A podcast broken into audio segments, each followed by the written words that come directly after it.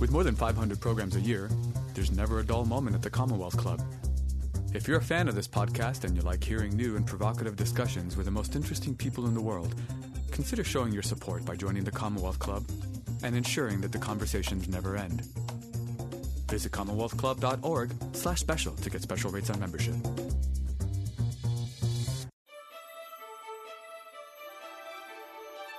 Thank you for joining us for another podcast from the Commonwealth Club. Hello, everyone. Good afternoon and welcome. Uh, my name is Simon Sinek. I'm an optimist, author, speaker.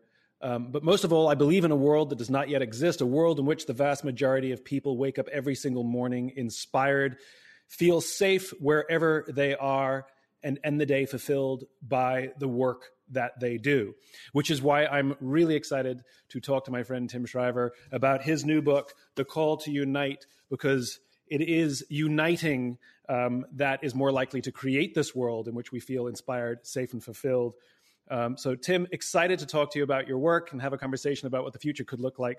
Good to see you as always. Thank you, Simon, for your years of work and and your years of coaching for so many millions of people who look to you as a source of strength, as a source of wisdom, and as a source of support for how they want to find their best life, how they want to find their own center of optimism. That's been your gift to so many people. I've seen it live. I've seen it in so many different broadcasts and books, and it's a huge honor for me to be able to share this book with you because uh, we share authorship in this book, as do over a hundred other people.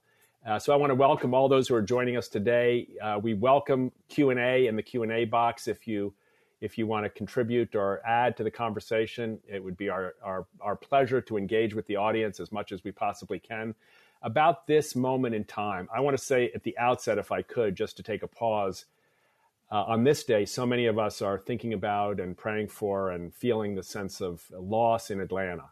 Uh, yet again, our country uh, racked by a disastrously painful, horrific uh, set of violent murders. Uh, enough to stop us all and give us pause and challenge us, really, at a very, at least for me, at a very profound level, uh, to try to make sense. Maybe you can't make sense, but to at least try to feel the pain and, and sense the uh, solidarity of those who are suffering and commit ourselves as much as we can to changing whatever we can to reduce the sense of isolation and horror that contributes to this kind of violent, uh, just uh, tragedy. So, I know Simon, you and I have have seen our share of uh, great sadness, and today we sadly come together at a day when we see it again. Uh, so I know all of our uh, listeners and, and, viewers will join us in uh, in a commitment of both prayer and solidarity, but also a commitment to change. Yeah, so true. Um, I think one of the things that these tragedies highlight, and I think um, it's happened with COVID, it's happened with the shooting yesterday, um, uh, is is the need for us to come together. I think you know, you know, whenever there's tragedy, you sort of look around and realize how stupid some of the things that we get stressed out about really are. You know, um, I remember after September 11th, I sat there and thought my career is stupid. You know, uh, I, I, had a career in advertising at the time. I was like, what is the point of this? And I think one of the things that these tragedies do is they they they're a big they they offer us perspective. Um, and I think that's one of the things that I was so you know that when you when you invited me to to contribute to Unite, which I thank you very much again by the way, it's an honor. Um, um, it, it's I, I, mean, and you said very specifically in the title, it's a call to unite the question I have for you is is why now? Why is there a call to unite that is more relevant now than maybe 20 years ago or 30 years ago that that that makes that makes us need to call? Yeah. Well, I think it's I think we're living at a time when people are starving for voices of as the title says hope. Uh, I think there's moms and dads who are struggling with kids. There are people struggling to find their way to stable employment. There are people in very privileged positions who are anxious about the future, feeling separated and removed from each other. I think we live in an age of, in some ways, unprecedented divisiveness. And we're not just separated from each other as Republicans or Democrats or, you know, heartland or coastland or young or old. We're separated from, in some ways, ourselves, right? There's a, there's a, I, I when we were starting this, Simon, you know, I, I said on one phone call to one of the people I called to say, "Would you join?" I said, I kind of just spontaneously I feel like we're in a spiritual crisis, and she said, "That's it. Stay with that." I don't mean you should go back to church. It's but there's something in the soul of America that's wounded right now. And I'm not smart enough to know exactly what it is, but I'm open enough to listen to others and to invite the conversation. So it was a call. I mean, the first steps of this effort were just to actually call people and say, are you willing? Will you try? Do you have a message? And what we got is this beautiful book that in, you know that has the voices of nurses and children. It has the voices of grocery store clerks and former presidents, people who've spent years in solitary confinement, and people who live in mansions. Uh, and the thing they have in common, you can see it in the book at any moment, in just open to any page, is that they're like you. They're optimists. They believe in the human capacity to overcome suffering and to be in in in relationship with people who are who are in pain. But I, I kind of want to ask you, you, you, your, your, your brand, your label, your identity is, is this sort of optimist. Uh, you know, just, uh, you know, you're unapologetically optimistic. Um, and so many people right now aren't. Um, so help us, you know, see not just what you've written in the book, but how you've how you've traveled from that moment when you were in advertising uh, and thinking, you know, maybe I need to make a change to where you land now, where you kind of seems like you're just waking up in the morning, finding ways to restore hope both in yourself and in others. Well, I think optimism is a misunderstood uh, disposition. Um, it is not naive. You know, it's not blind positivity. You know, everything's good, everything's fine. You know, that's not healthy. You know, in a, in a dark period where a, a leader shows up to their team and attempts to be really positive because they think the team needs that, that's not healthy. That actually makes people feel worse because they feel bad and they see, you know, their leader every day showing up positive, positive, positive, and it makes them think maybe it's me. You know, that's not what I'm talking about. Optimism is not blind positivity. It is not a denial of the current state. Optimism is the undying belief that the future is bright. Um, you know, but we can accept the darkness. You know, we are in a dark tunnel. It's going to be hard. I don't know how long we're going to be here, and uh, but I know there's a light at the end of the tunnel. And I know that if we work together, only if we work together, will we, will we come through this stronger than we went in. That to me is optimism. And you hear it, you know, you, you, when, you know, when you're, uh, when you're waiting for something and somebody says, do you think we're going to get it? Go, no, I'm optimistic about it. We're talking about the future. I'm optimistic tomorrow will be a bright day. Um, so, so I am, it's not a done. I can, I can be sad. I can be depressed. I can be s- stressed out but that doesn't negate um, my belief that the future is bright. And I think optimism is a very, very important quality, especially especially those in a leadership position. So in the book, Simon, um, let me take let, take a step back just for a second and see if the, see if this makes any sense to you. Danielle Schmall, who was a nurse in the middle of the worst days of the pandemic, writes about you know, at first being overwhelmed and then intubating patient after patient and then starting to lose patients and then closing down so families couldn't be there and then holding people as they breathed their last breaths and their families were absent, holding up iPhones, and then one day just collapsing on her way home, just sobbing.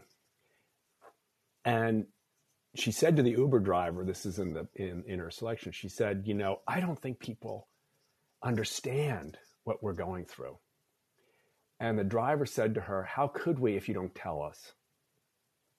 And she shared her story.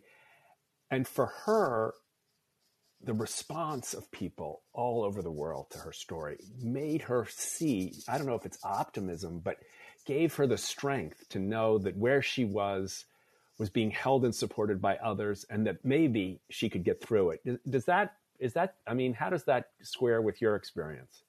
you know, we are social animals, and um, and we are just not good. I mean, this is what I wrote in in when you invited me. We, we're just not good by ourselves. We cannot solve complex problems by ourselves. We cannot lift heavy weights by ourselves. We cannot do this thing called life by ourselves. It's just too difficult. We cannot do this thing called career by ourselves. It's just too difficult. We we need the help of others, um, and it's and it's the building of relationships and the willingness to share our experiences and share our feelings that actually creates um, uh, uh, those unions and creates those relationships. You know, the funny thing about human beings is, you know, shared struggle, shared hardship actually brings us together. Um, you know, you think about a tragedy that that takes place in a, in a you know in a confined space, whether it's a tornado or a shooting. In those moments, nobody cares what your politics are. We just care that we'll help our neighbors dig out of rubble. You know, and and human beings are remarkable that way. That we're able very quickly to put aside our our our, differences that that become small when when there's shared hardship. Um, and and I agree with the Uber driver. You you have to share. Um, I when when COVID began, um, I I like many had to go into mission mode. You know, we had a company that made almost all its money from in-person events. I think I was at your last in-person event, by the way. I don't. I, we haven't talked about this, but I was just remembering that I think one of your last in-person events. It was the last one. It was the last one in Washington, yeah. a sellout. Uh, yeah. Uh, at the uh, Lincoln Theater, the U Street Theater. Yeah, go. Sorry, I interrupted you. No, no, that's okay. Um, uh, uh, I completely lost my train of thought. You were saying you, you when we went into lockdown, you your business. Oh, right. Basically, so so I I, I, went into mission mode because I had to. Yeah. You know, I became fixated and focused entirely on how do I adjust and refine to keep this thing alive, to keep people employed, et cetera. And I called a friend of mine who's active duty military, and I, I asked for advice. I said, "How do I stay mission focused? How do I compartmentalize my emotions?" And he gave me a warning. He said, You can't. He said, we, When we're in combat, we can compartmentalize our emotions for just a short period of time. He says, But combat is a trauma. And everyone who goes through it will have to suffer through that trauma at some point. Some will suffer immediately, and some will suffer months after they get home. He says, I don't feel the suffer of that trauma until four or five months after I get home. He said, he said, COVID is a trauma. Everyone is going to have to go through it at some point. He, so he offered me a warning. I called all my A-type personality friends. I called all of us, some, some people who thought, oh, I got this thing beat. You know, I'm not, I'm fine. And I gave everybody a warning that said, we're not going to get through this. And we made a deal that when we start to feel it, we'll call each other. And sure enough, four or five months in, I started to really feel something wrong and I couldn't put my finger on it. And I called that same friend. I said, just out of curiosity, what are your symptoms? When you start to feel the trauma. And I offered no leading uh, leading questions. I just asked him a, an open ended question, and he said, "Well, one, he falls out of his sleep habit. He starts going to bed really late for no reason, and starts and he doesn't want to get out of bed in the morning." And I thought to myself, "Yep." And he said, "He says he says he has an unproductive day." And he lets himself off the hook. That's okay. You've been working hard. You're allowed an unproductive day. And then he has another and another. And I thought, yep, and then he says, I become antisocial. He says, I don't want to talk to anybody and I don't want to ask anybody for help. And I went, Yep. And in that moment, I realized I was suffering, you know, depression, which was a word I was a- afraid to use because it, I didn't want it to be a diagnosis. But it's it was little d depression. I was depressed, and um, and I asked him, well, when you're suffering the trauma, how do you overcome the trauma? And he said, number one, he forces himself to get back into his sleep habit. You know, he, he goes to bed on time.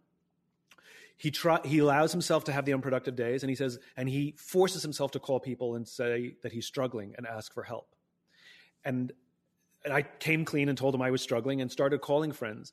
And and and, and I made a deal with my friends that, uh, and it's a deal that uh, that persists to this day that I've shared many times, which is um, you never cry alone.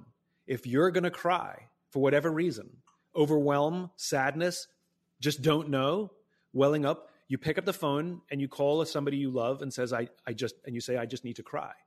And it's that feeling of, of unitedness. Uh, uh, uh, that, you know, it's, it's that feeling that I am not alone, that someone has my back. They have a shoulder for me to cry on, to vent, whatever it is, that gives me the courage to keep going. And it's when we feel alone that the despair overcomes. Remember, suicide is an act of loneliness you know um, and and so it's every one of our responsibilities not you know and, and we don't build trust when we offer help we build trust trust when we ask for it you know Bre- Brené Brown talks about this a lot um, uh, and and so to call somebody and say I am struggling is much a more powerful tool when it's of course of course genuine than to simply call everybody and say Are you okay? Are you okay?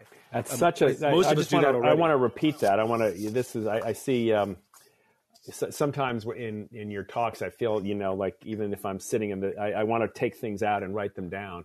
But I just want to repeat that because it's in the book in several places and uh, several people reminding us of this lesson. This is a hard one for me. I'm going to be honest. I was raised to help, not to be helped. To me, I remember when I was a teacher, you know, early part of my career as a high school teacher, and we were developing what we now call social and emotional learning strategies. And we got to the lesson where I was supposed to teach kids how to seek help. And I can remember thinking, this is embarrassing. I, am embarrassed to say that now. But at that age in my life, I thought seeking help was a sign of weakness. And I thought seeking help was a sign of embarrassment and humiliation. And I started to study it and I thought, and I found out, you know, the people who are best at seeking help are the least likely to end up anxious, depressed, addicted, alone. Because why? Because they recognize the need when you have it and they respond to their own needs, not to others. Anyway, I just want to underscore this because I think so many people are, I, I, I don't want to be arrogant, but I think a lot of people were raised like me to think the noble thing in life is to offer to help. What you just said is something quite different, which is maybe the noblest thing in life is to ask. So it's, it's, you know, there's a paradox to being human, you know? Um, like I disagree with Maslow's hierarchy of needs. Um, uh, you know, Maslow says that you know the lowest rung of needs is food and shelter, and the third rung is is human relationships. Well, I've, again, I've never heard of anyone dying of suicide because they were hungry. I've heard of people dying of suicide because they were lonely, which means food maybe isn't the thing. Now, if the paradox is is that every moment of every day, um, we are both individuals and members of groups families, churches, companies, teams, whatever it is. And every day we're confronted with little or big decisions. Do I put myself first at the sacrifice of the group, or do I put the group first at the sacrifice of myself? And there's an entire school of thought that says, no, no, no, you always put yourself first because it, you can't help the group unless you're health, healthy. And there's an entire school of thought that says, no, no, no, you always serve the group first because the group can only be there for you um, if they're taken care of. And the answer is you're both right and you're both wrong. I was going to say, which it's, is it? it's neither. It's both. right. It's both. Because because if you always put yourself first, it's it's a selfish disposition. Most of your relationships are going to be transactional. I'll help you if you help me. And at the end of the day, when you do need help, somebody will either want something in return or you'll struggle to find somebody who genuinely cares. The other thing is if you always put the other the group first, that's martyrdom. You're gonna you're gonna you're gonna you're gonna hurt yourself and that's not helpful either. And it's this daily balance. It's this struggle. It's a tension that we all have to deal with every day.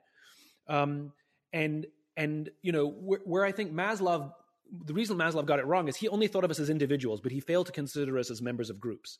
You know the highest peak on his on his uh, on his uh, on his pyramid is self actualization, which I've always thought is, is, the craziest idea. Who can self actualize, right? But not only that, like like I spend my life so that I get self actualized, and I can literally sit atop the pyramid pyramid and look down at everybody else who's not self actualized. What kind of news is that? That's bad what news. Kind of news is that? so shared actualization to me is something yeah. much more powerful. Yeah, beautiful. And shared actualization comes from this balance of service and asking for help the willingness to say i need help and the willingness to serve. And i think this is where the, the doctors and nurses you know um, i think our nation and the industry of hospitals and yes it's an industry um, have failed to look after the people who look after us. And um, you know i called friends of mine who are er nurses um, uh, during covid and one of the things i learned is um, there this is what they told me uh, that you'd be surprised how many ER doctors and nurses in normal times are all functioning alcoholics. And the number of the amount of drinking went up during COVID. And there is unfortunately little to no resources given to mental health to doctors and nurses and other hospital staff because it's it's on the L side of the P&L. And so hospital administrators don't provide it. And there's a culture where admitting weakness or asking for help is seen as as as well, admitting vulnerability or or asking for help is seen as weak. You know, and, there's a there's a uh, there's a space in here. Sorry for cutting you off. Just no, no, I, please, I, please. I wanted to just comment, uh, bring to bring to life the contribution of Lee Daniels. Lee Daniels, uh, the great director, uh, is in this book, and in the, in his contribution, when he was asked, he he first took a step back um, and started to remember his years before when he was using when he was using alcohol, when he was using drugs and he lived through the AIDS epidemic, and many of his friends died, and he was uh, completely lost and alone. Uh, and desperate and thinking, why wasn't he dying? I'm not doing a, a, a good service to the, his contribution. It's beautiful in the book. I encourage those on the call to check it out. Um, but the point you just made, which he brings up, is that in COVID, he he looked out to all of us to say in COVID, those of you who are like me, who are clean, are going to be tempted. And you're going to be tempted because you feel alone. Not, not because, you know, because you don't feel you're in it with others. And he looks straight onto the page into the camera and says, You're not alone. You're not alone. You're loved. Don't use. It's going to be hard.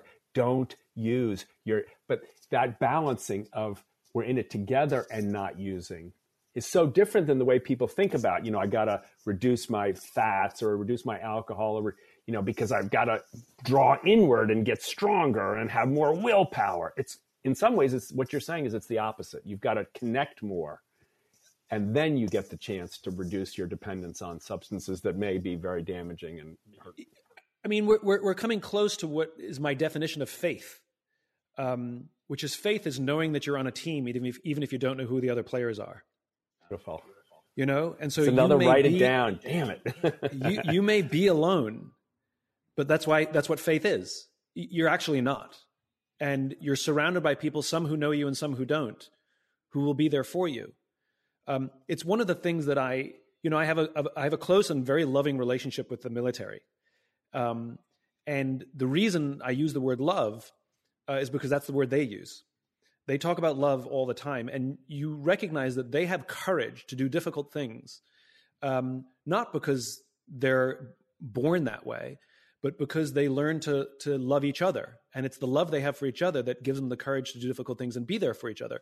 You and I have both had the privilege of meeting people who've risked their lives to save the lives of others, um, thinking that they would die, and they and in, you know through some miracle survived and when I asked why did you do it you would no one would have ordered you to do it no one would have faulted you if you didn't do it why did you do it they all say very similar things which is because they would have done it for me and again it's that belief that someone is there um, I, I, so I'll tell you a big. So I had the opportunity to go as uh, to Afghanistan to Bagram um, as a guest of the U.S. Air Force, and I just went. It was a quick trip for for 24 hours and um, everything on our trip went wrong. I had two escorts with me. We the the minute we landed, ten minutes after we landed, the base came on a rocket attack. Three rockets hit hundred yards off our nose while we were still in the aircraft, and just like all of this series of things went wrong. And I'm not trained for this. I had no responsibility. I went just to, they, they, wanted me to go see these men and women of the Air Force doing their mission and then come back and sort of share my insights. So I had no particular responsibilities on the ground, but to witness. And um, and I'll I'll spare you the long the long version of the story. But the deal I made with the with with them was when I came back, I would go back to headquarters to Mobility Command headquarters and report out what I had seen, and and and um, as I said, everything in our trip went wrong, and we actually got uh, we thought we were going to get stranded, that we we couldn't get on a flight home, and we ended up being uh, placed on an unscheduled flight, and that flight was unscheduled because it was with a um, was a flag draped casket.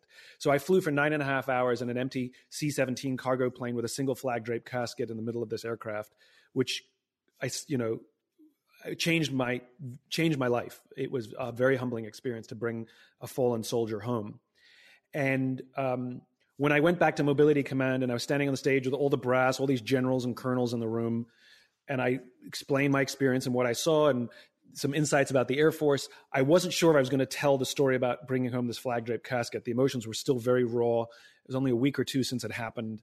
Um, and I stopped and I started to well up. And I, I was going to, I made a decision I was going to tell the story, but I couldn't. I literally couldn't get it out because the emotion was overwhelming. if if this was in private sector, if I was standing on a stage with a room full of of, uh, of business people, somebody would have said, "It's okay, take your time," right? Which is a distancing, right? You you go ahead and you take the time you need. We think it's we think it's an act of generosity, but it's not. The four star in the room, two words were spoken in that moment of intense emotion, as I wasn't sure I could um, uh, go uh, tell the story. He said, go on. The, underte- the, the, the subtext saying, We're here with you, you're safe. And I realized the stark difference between the private sector and the military. The private sector would, would have said, Take your time alone. We'll wait over here until you're ready. And the military said to me, Go on, you are not alone. And I've, I've carried that lesson with me that when I have friends who are struggling, I say, go on. And and I'm going to cry now. The the subtext is we are you are not alone. I am with you. And I think, you know, this is why I was so I, I mean, just just the title alone, sitting on a bookshelf, you know, eh, eh, eh, is is is a word we need desperately now in this moment, and we needed it before COVID. COVID just COVID just shot, shone a spotlight on it. You know, we are a, an ununited states. Uh, we are in an ununited world. We are in ununited communities, ununited people, ununited churches, ununited families. And the call to unite is not a nicety. It's, it's a desperate need. We need to be healthy again and productive again and safe. To feel safe only comes with a feeling of unitedness. Um, and, and I see it everywhere. Everywhere I go, the people who are united are the ones that are strong and healthy and grateful. Beautiful. And uh, so I thank you for, for, for noting not just that this book is important, but that there's a larger movement. And, you know, people talk about movements all, well, I'm not a product, I'm a movement, or I'm not an organization. I think that's um, my, my, my pizza delivery app is a yeah movement. yeah that's yeah. that's uh, it always carries a lot of arrogance if you ask me. Uh, I don't claim to be at the center of a movement or even know whether there is a movement, but I do believe that we're hungry for doing something together. We're hungry for healing these relationships, and you know, the, one of the reasons your voice is so important, both in this book and more broadly on the national stage, and you and I have talked about this, is, you know, it's not just people who want to come to hear you. It's other people who need to be drawn into these conversations. We need to kind of build a, a broadcast vision for coming together, what the military teaches, what, you know, in this book, you can hear it from Father Greg Boyle down in South Central LA, you know, where he says, I'm at the margins so that we'll erase margins. You know, I don't go here to help. I go here to change. You know, th- there are so many voices of people, but if we can pool these voices and see them as our companions, see you as someone with this book, I mean, I, I don't want to overplay it, but I can have your voice on my bedside table when I need you. you know, I can have Father, I can have Bishop Jakes ready to tell me that when I'm feeling pain, he understands and he's going to remind me that pain which is this beautiful I, I, wonder what you think of it. He says pain always leaves a gift. He doesn't say pain is a gift and when you maybe were in that plane coming home there was nothing there was no gift in the loss of life it was a horror right but maybe there was a, a remnant from that moment that has stayed with you that I don't know. Does that make sense? Uh, no, uh, it's 100% true. I, I, believe in balance. You know, and nature abhors a vacuum and, and, aims to fill it. You know, this is why we talk about stock market crashes being a correction. You know, um, it's an imbalance, and nature will fix it, whether we like it or not. Um, and and we can choose to see the world that way too. You know, people always ask me, you know, do you see the ha- glass half full? I'm like, no, I see the glass completely full. It's half full with water and half full with air. It's completely full.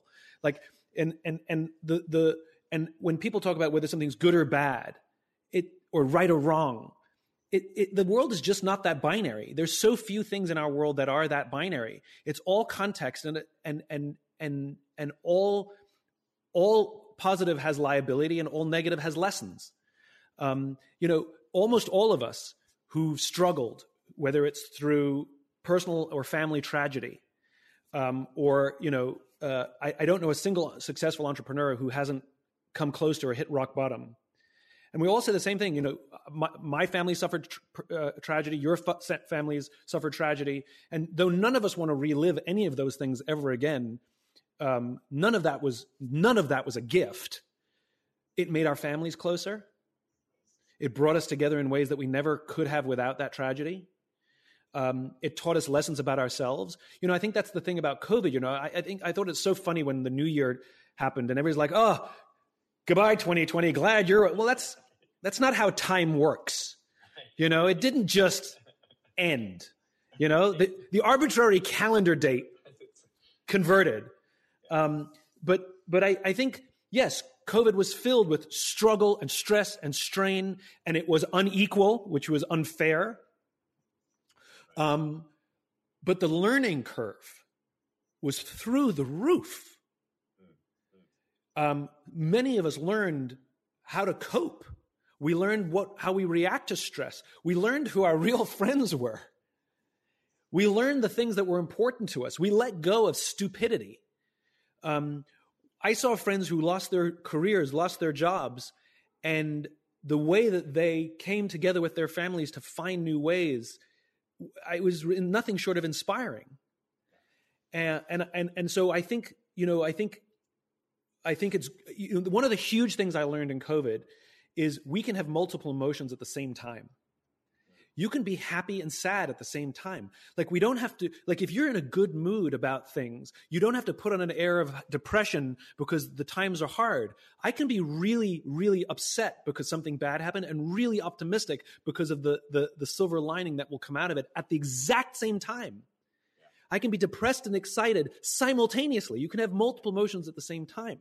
Yeah, and often and often that, they're they seem opposite, right? But they're they not. seem opposite. Right? and this is this is the glass analogy, which is you can have it all. You can have both. And you can mourn loss and be excited for future simultaneously. And I think that's something that we need to appreciate more of in in this in, and that is to me the call to unite. It's so it's you know because people people ask me all the time, you know, like how can you unite with those people? When you disagree with them, when you don't have the same principles? Who are they that you could possibly condone their behavior? And I'm like, no, no, no, that's not what we're talking about here. We're not talking about condoning things that you don't agree with. We're not even talking about compromise. We're talking about a both and. We're talking about holding an energy and a relationship and a power that binds us, even as we disagree on those things that we can't see together. It's it's just holding a both and. I mean, all of the religions teach us this, you know, like we're celebrating in the next few weeks Passover. What is Passover other than a moment of great tragedy and great triumph? What is the Christian celebration of Good Friday? We run around, we crazy Christians with crosses. It's an execution moment. Is it horrible or is it transformational? It's both. It's both. It's simultaneous. At the exactly exact right. same time. Yeah. So anyway, I just underscoring the, the, the, the, thing that I think is really, and you touched upon this, which I think it's worth under under uh, uh, uh, uh, underlining, is is that holding space, or or listening, or uniting is not the same as condoning or agreeing, and and and it is a skill. It is a skill a learned, a learnable, practicable skill that I think is desperately needed in our nation. Um, how to hold space for another. Um, the, I don't know if you're familiar with the work of Deeyah Khan. Um, I love Deeyah Khan. Okay, so I have so, a I have a I have a film crush on. I don't. Yeah, yeah no, Deeyah's work is unbelievable, remarkable. For those who don't know Deeyah's work, um, Deeyah is a documentarian. Um, uh, she's a she's a, a, a Muslim woman who was on the BBC, gave an interview, and she talked about you know a, a united and diverse culture. And for whatever reason, her little interview uh, was picked up by uh, extremists, um, white supremacists, and she was heavily trolled and uh, and and harassed by white supremacists to the point where the police advised her to stay away from open windows. That's how dangerous it became. And Deeyah's response to this trolling was to move to the United States and go and meet white supremacists the opposite of what most of us would do. And she went I, around. My skin is tingling just hearing you describe it, and I've seen. So she, she made a documentary called White Right: Meeting the Enemy, and uh, uh, she went and held space for these white supremacists and gave them a safe space to feel heard. Think about that for a second, right? She practiced what I like to call extreme listening, where you're hearing people with opinions that they, they hurt the very core of your, your, your values and your being, and yet you commit to hold space for them. It doesn't mean you condone or agree. It just means you give safe space for them to feel heard. And what started to happen, because if she fought with them, one of them, she, she talked to the leaders of one of the oldest white supremacist organizations in the country. And um, um, he, he was very resistant to giving her any time for the documentary. He gave her a short amount of time, and then he gave her more time and more time and more time.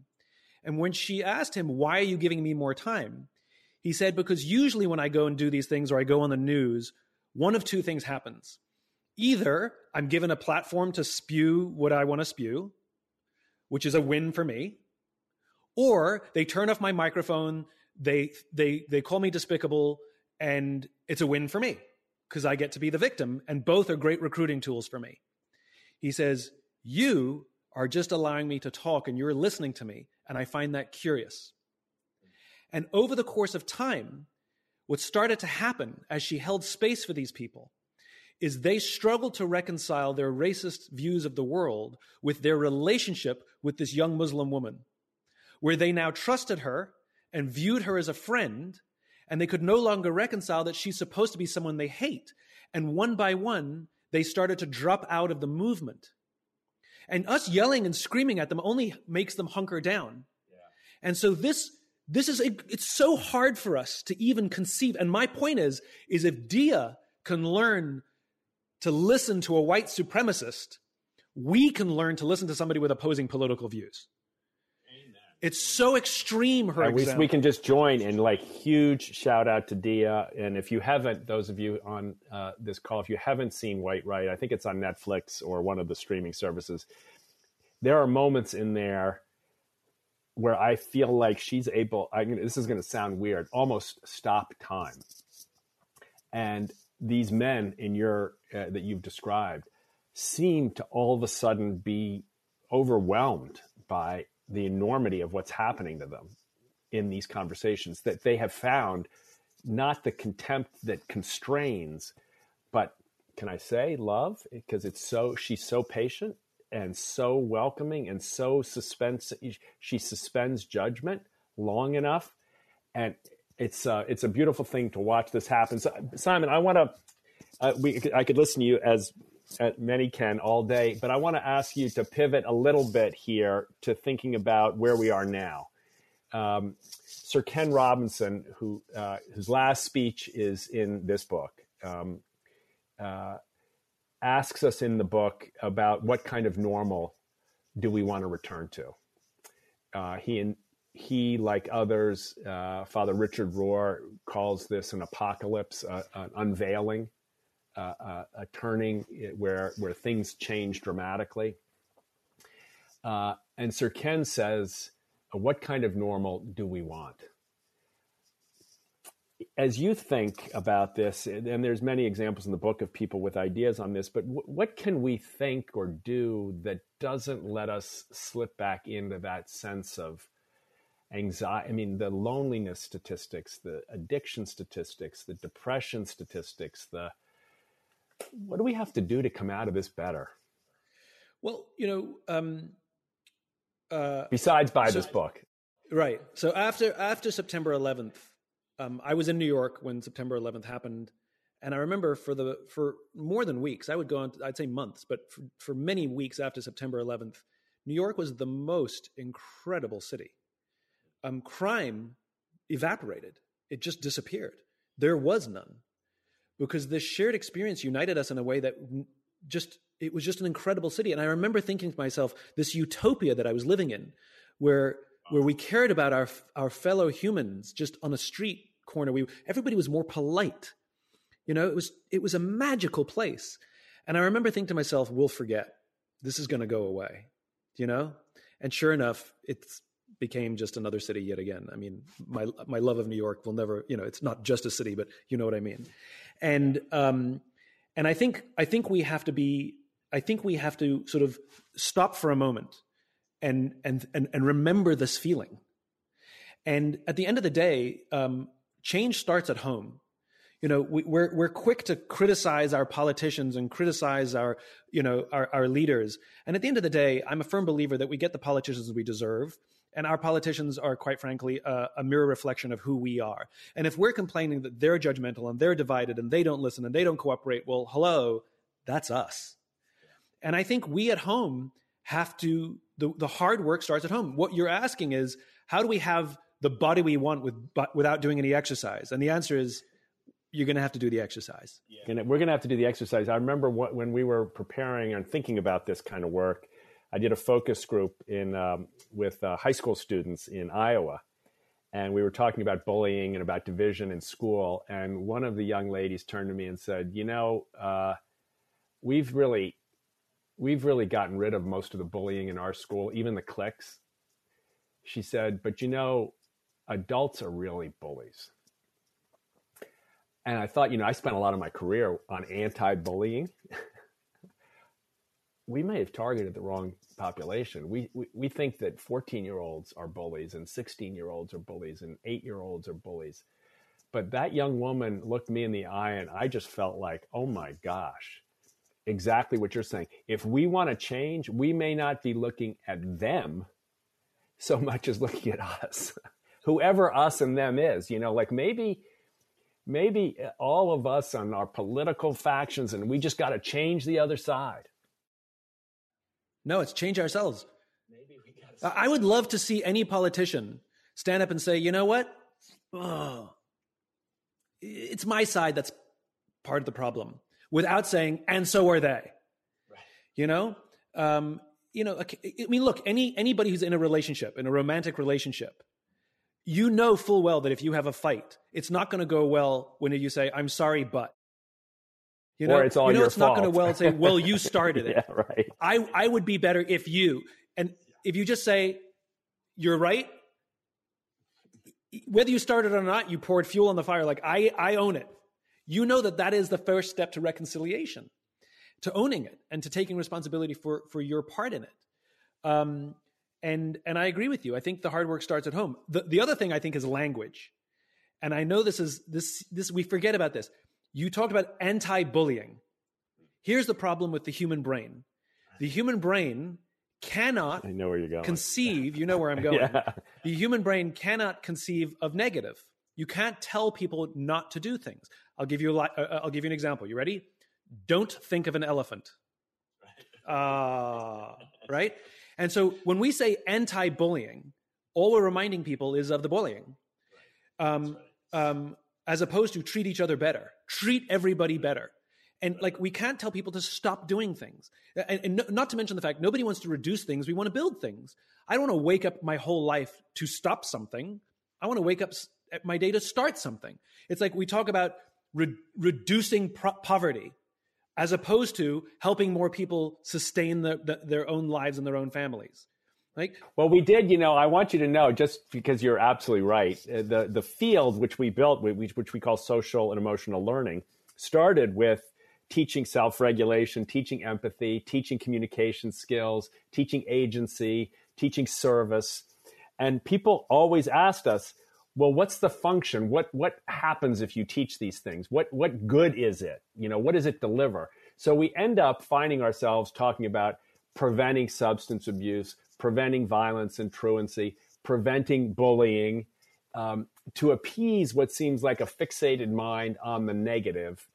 But I can, like, for instance, Esther Wojcicki, a teacher, is in this book saying we have to renew our commitment to teaching compassion to children uh, maybe self compassion to adults too. To your point, it's not just kids, but sometimes teaching children means the adults have to learn it. And um, so there's some ideas in here. You know, Dr. Rita Walker has a beautiful framing for how to manage conversations. She calls it the ABCs. Assume, A is assume you can be of service. B is be a good listener. And C is cancel judgment. So there's some there's some both personal developmental things. There's some challenges in this book about what we should do with education, what we can do to mend broken relationships, because many relationships have been broken, uh, deeply broken, I dare say, in recent months. Um, but if you look at the political side, uh, just to your point, if if you were if you had a magic wand, if you were invited to give a speech at a joint session of Congress, uh, where would you, what, what would your advice be to to not because our politicians are the only source or cause of our division, but because maybe they could be enlisted to help us? How can we speak to larger audiences right now about what's how we how we how we come to a new normal, as Sir Ken wanted us. Well, I, I, you know, I, I think, and you and I have talked about this as well. I've become obsessed with the philosophies of Dr. Jim Carse. Uh, Dr. Jim Carse, bless his soul, died last year. Um, but in the mid 1980s, he articulated um, a definition of these two types of games: finite games and infinite games. Um, uh, finite games are defined as known players, fixed rules, and an agreed upon objective um, football, baseball, even an election. There's always a beginning, middle, and end. And if there is a winner, then necessarily there has to be a loser. Then there are infinite games. Infinite games are defined as known and unknown players, which means new players can join at any time. The rules are changeable, which means every player can play however they want. And the objective is to perpetuate the game, to stay in the game as long as possible. Hmm. Uh, the reality is, is we are players in infinite games every day of our lives, whether we know it or not. You know, there's no such thing as winning education. You can come in first for the finite amount of time you're at school, but nobody wins education. You can't win career. You can't win global politics. Um, you can't win governance, and you definitely can't win business. There's nobody's declared the winner of business. But if you listen to the language of so many of our leaders, it becomes abundantly clear that they have no idea the game they're playing in because they talk about being number one, being the best, or beating their competition. Based on what? Based upon what agreed upon objectives, uh, timeframes, or metrics. And the problem is, is when we play with a finite mindset in the infinite game, when we play to win in a game that has no finish line, there's a few consistent and predictable outcomes. The big ones include the decline of trust, the decline of cooperation, and the decline of innovation. And I would start there because, quite frankly, um, our politicians need to understand that when they're running for election, they are in a finite game. There's a beginning, middle, and end. There's fixed, agreed upon rules. We know what the standards are. And if there's a winner, there's a loser. And the game concludes. But once elected, you're now in an infinite game. You don't win governance. You know, and your responsibility, as per the definition of the infinite game, is to perpetuate the game, is to ensure that the institution is going to be left in better shape than you found it and will outlast you. And the thing that I find magical about the infinite game, and think about it in terms of business, right? Two companies selling the exact same product for about the same price and about the same quality can both be wildly successful at the same time right? Uh, when and and when Circuit City went bankrupt, Best Buy didn't actually win anything, right? And and this is politics, which is both parties with different points of view about how to advance um, uh, what is what our country is founded upon, the Declaration of Independence, with different points of view about how we advance um, uh, that that um, life, liberty, and the pursuit of happiness is provided to all, to all equally we can both you can actually both be successful at the same time. You can actually both have wins simultaneously.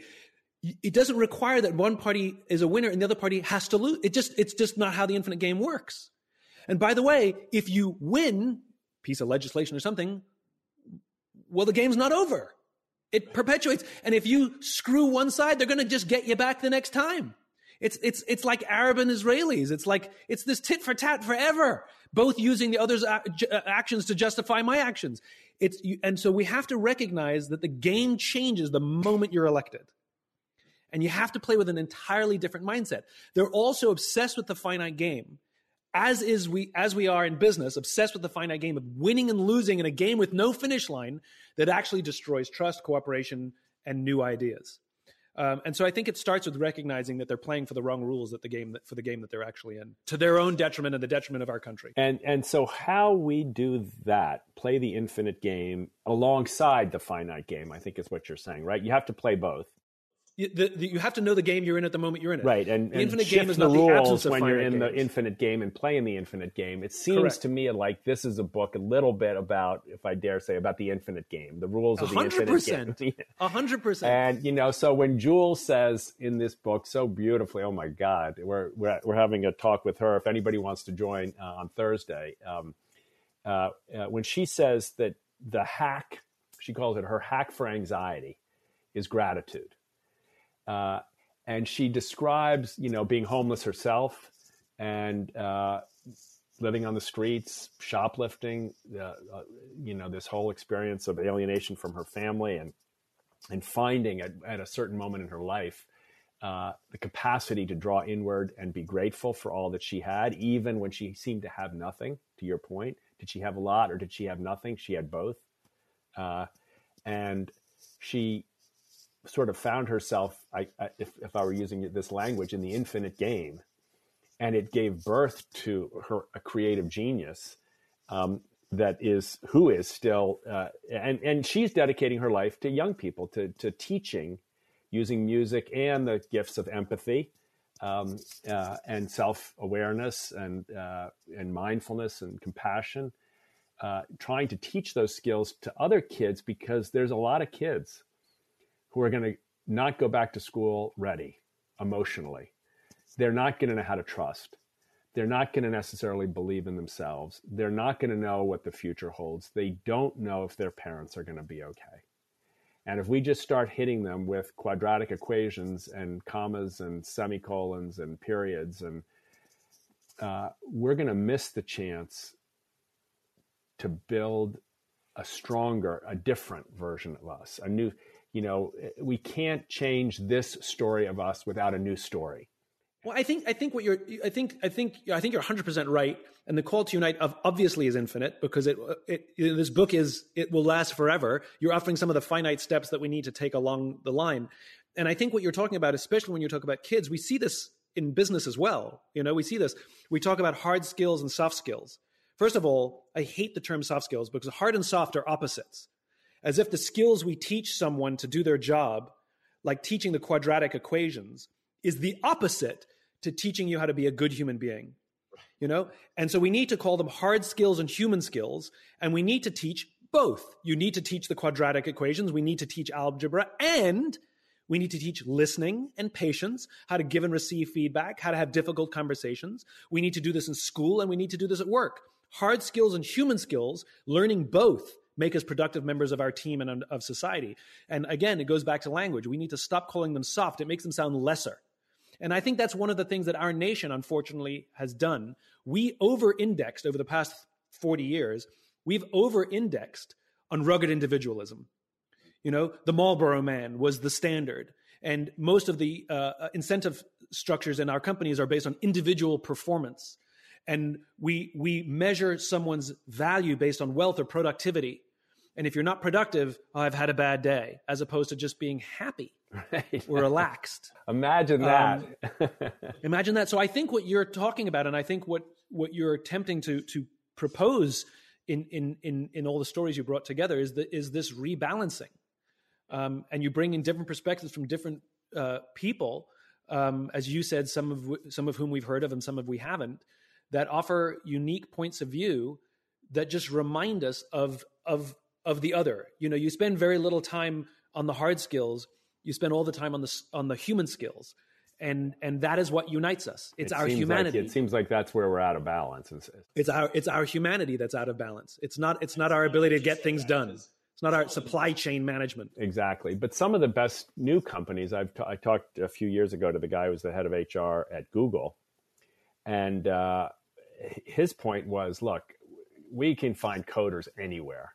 The hard skills, and even people that come to us that don't know how to code, we can teach them in a couple of weeks. He says the key skills we look for are the skills of people who know how to work on a team, because in our company, it is the team that has the capacity to be successful. Individuals actually are very, very uh, commodified. I guess I'd say is the word.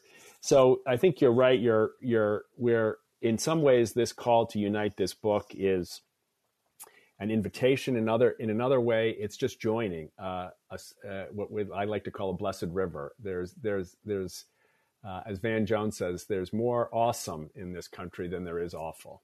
And there's a lot of creativity and there's a lot of Simon Sinek energy around. No, I mean, I mean this with, with both deep affection and, and gratitude to you.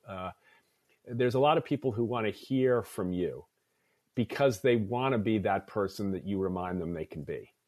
They want to be like those soldiers who helped you to continue because they were with you. They want to be playing the infinite game alongside of having a job and providing for their family. They want to work for justice and change the country for the better, but they want to do it in a way that's not hateful and full of contempt.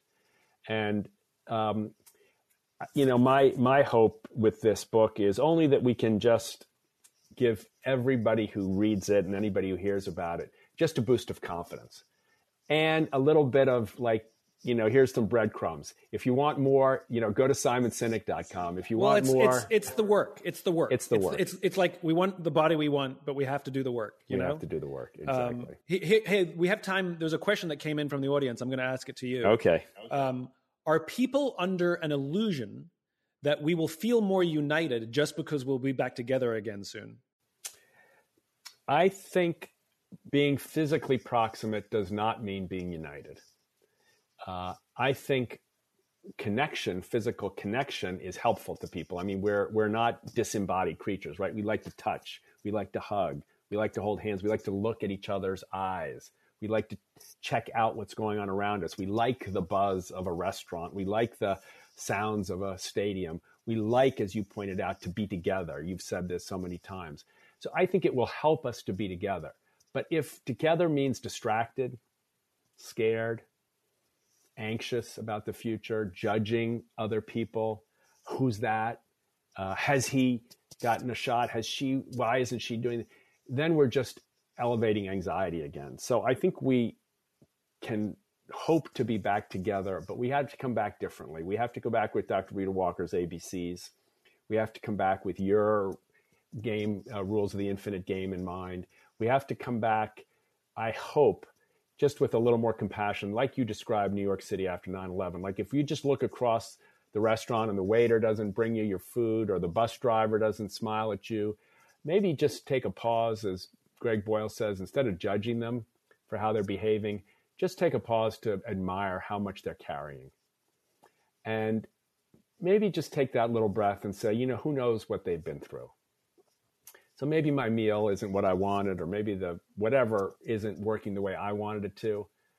Um, but maybe I can, in that little bit of listening, even if I'm listening without sound, just communicate a little bit of space for the others, uh, for others to uh, to have a little bit of breath. And I, I I hope and believe we have a chance. Let's put it that way. We do have a chance, and there's enough good people in this country, and there's enough new energy in this country that if we tap into it, I think I think it can bring us back together much, much more uh, happily. I think, you know, if in the end of the day, all people want is to be happy, or as Do- uh, Dr. Barbara Holmes says here, you know, she says, you know, everything's going to be all right, but it's going to be all right at the level of joy. It might not be all right every moment of happiness, but we can we can be all right at the level of joy if we just give a little bit of a blessing to the other person, even if they don't deserve it. I think you're right. We can all be a little easier on each other. Yeah.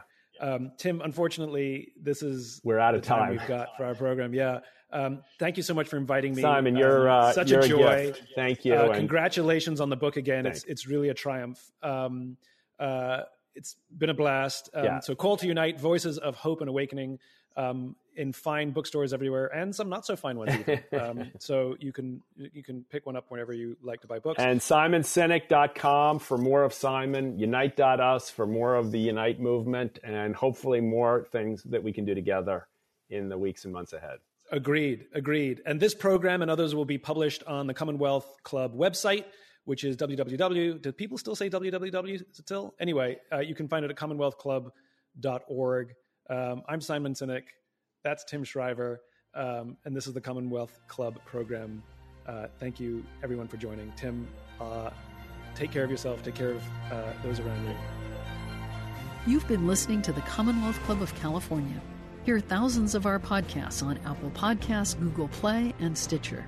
If you like what you've heard, please consider supporting our work and help us bring 500 programs a year to listeners like you.